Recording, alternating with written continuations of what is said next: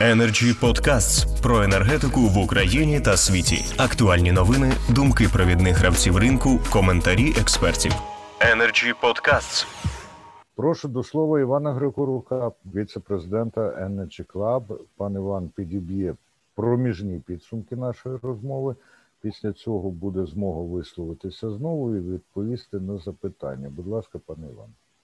Доброго дня, колеги, наші слухачі. Хочу погодитись із паном Зайченком, і з паном Колесником, паном Касічем. Декілька додати деяких тез, що, на мою думку, є дуже важливими для України в поєднанні з міжнародним досвідом. Перше стосується структури балансу потужності. Фактично, ми розуміємо, що на сьогоднішній день атомна е, енергія у нас є базовою, яка в ідеалі може працювати в 57% в загальній структурі. Тому фактично питання розвитку. Продовження строків або будівництво нових блоків це є питання важливим, і фактично, якщо підходити з розумом, то в принципі в майбутньому достатньо є реалізованим. Тим більше в кінці минулого року, у грудні, по-моєму, була публічна заява міжнародного енергетичного агентства разом з МАГАТЕ, що атомна енергетика є базовою і безальтернативною для всього світу на сьогоднішній день. Друге, це фактично, що повертаємося до країни і до структури балансу. Потужності це звісно потрібно розвивати гідроенергетику, тому що фактично вона вирішує важливі питання і в балансуванні системи, а також вирішує питання стосовно зберігання дебиту води в Україні, тому що згідно останнього звіту ООН, то дебит води стрімко знижується в Україні, і вона попала в двадцятку країн, які з величезною швидкістю втрачають воду, яка може використовуватись населенням для, для споживання. Наступне це стосовно відновлених джерел енергії. Дійсно, вони є непрогнозованими і розвивалися вони хаотично, не зважаючи на потенціал споживання локальних регіонів, е, де вона будувалася. Крім того, ще й непрогнозований виробіток неї. Тому питання розвитку фактично систем накопичення енергії, е, систем регулювання енергії на сьогоднішній день є також важливою для того, щоб можливо було би технічно розвивати подалі відновлені джерела енергії. Я вже не кажу про утилізацію тих самих панелей сонячних е, лопастей від вітряків. Через 10 років у нас я думаю, що це питання виникне. А в Україні утилізації немає взагалі. І стосовно теплової генерації, я вона закриває наш мікс фактично. Вона є архіважливою на сьогоднішній день, як ви бачили, проходження минулого е, осінньо-зимового періоду і перспектива на, на майбутнє, тому що е, національний план е, по скороченню е, викидів говорить про те, що в 2023 році, по-моєму, наскільки я пам'ятаю, повинні виводитись е, певні блоки. Там прописано конкретні блоки.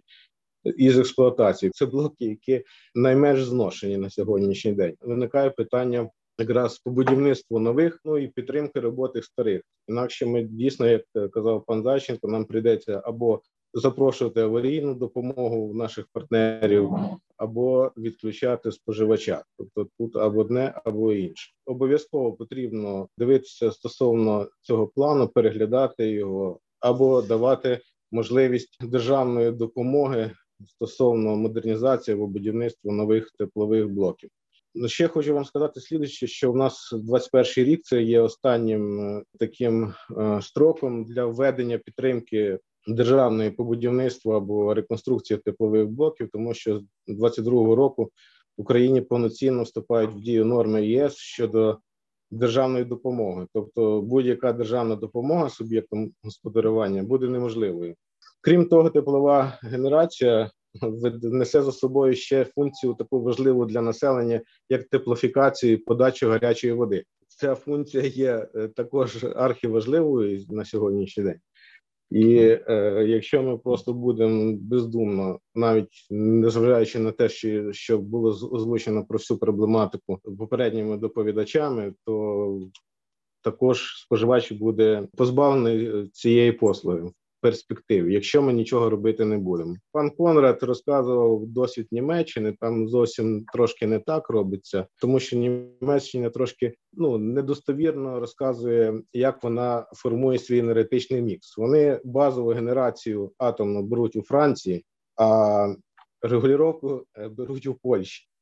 І тому вони можуть собі спокійно розвивати е, відновлені джерела енергії абсолютно е, на сьогоднішній день, незважаючи на закриття вугільних потужностей на території е, Німеччини. Дійсно, розвивати потрібно всі види генерації в рамках України, не забороняти ВДЄ. По перше, треба, щоб вони могли працювати на ринку на добу наперед по звичайному тарифу, тому який формується на цьому ринку. Друге, це вони повинні виконувати. Умови по небалансам, плату за небаланс, закупляти регулювання, якщо вони не можуть самі е, побудувати систему накопичення регулювання електричної енергії, і тоді буде все прекрасно. То не можна за рахунок одних розвивати інших. А як показує той самий досвід Техасу цього року, то енергетична система Техасу вона абсолютно є відокремленою від інших енергетичних систем Сполучених Штатів. Тому е, в них були ці якраз е, відключення, блекаут і, ну скажімо так, і трагічні наслідки стосовно ну, громадян, які проживають. На території Техасу, тобто досвід треба брати, але його необхідно адаптувати до України. Тим більше я ще хочу закінчити стосовно розвитку ну, розробляти нові стандарти, які би могли б дати можливість і працювати, і розвивати ці види генерації, і оновити глосарій обов'язково, тому що на сьогоднішній день наш глосарій технічний не відповідає тим е, нововведенням, про які ми говоримо, і які ми плануємо розвивати в Україні. Ну коротко, все. Дякую. Дуже дякую, пане Іване. Як завжди, ви продемонстрували увагу до того, що може видаватися дрібницями, але насправді є важливим. Energy Club. пряма комунікація енергії.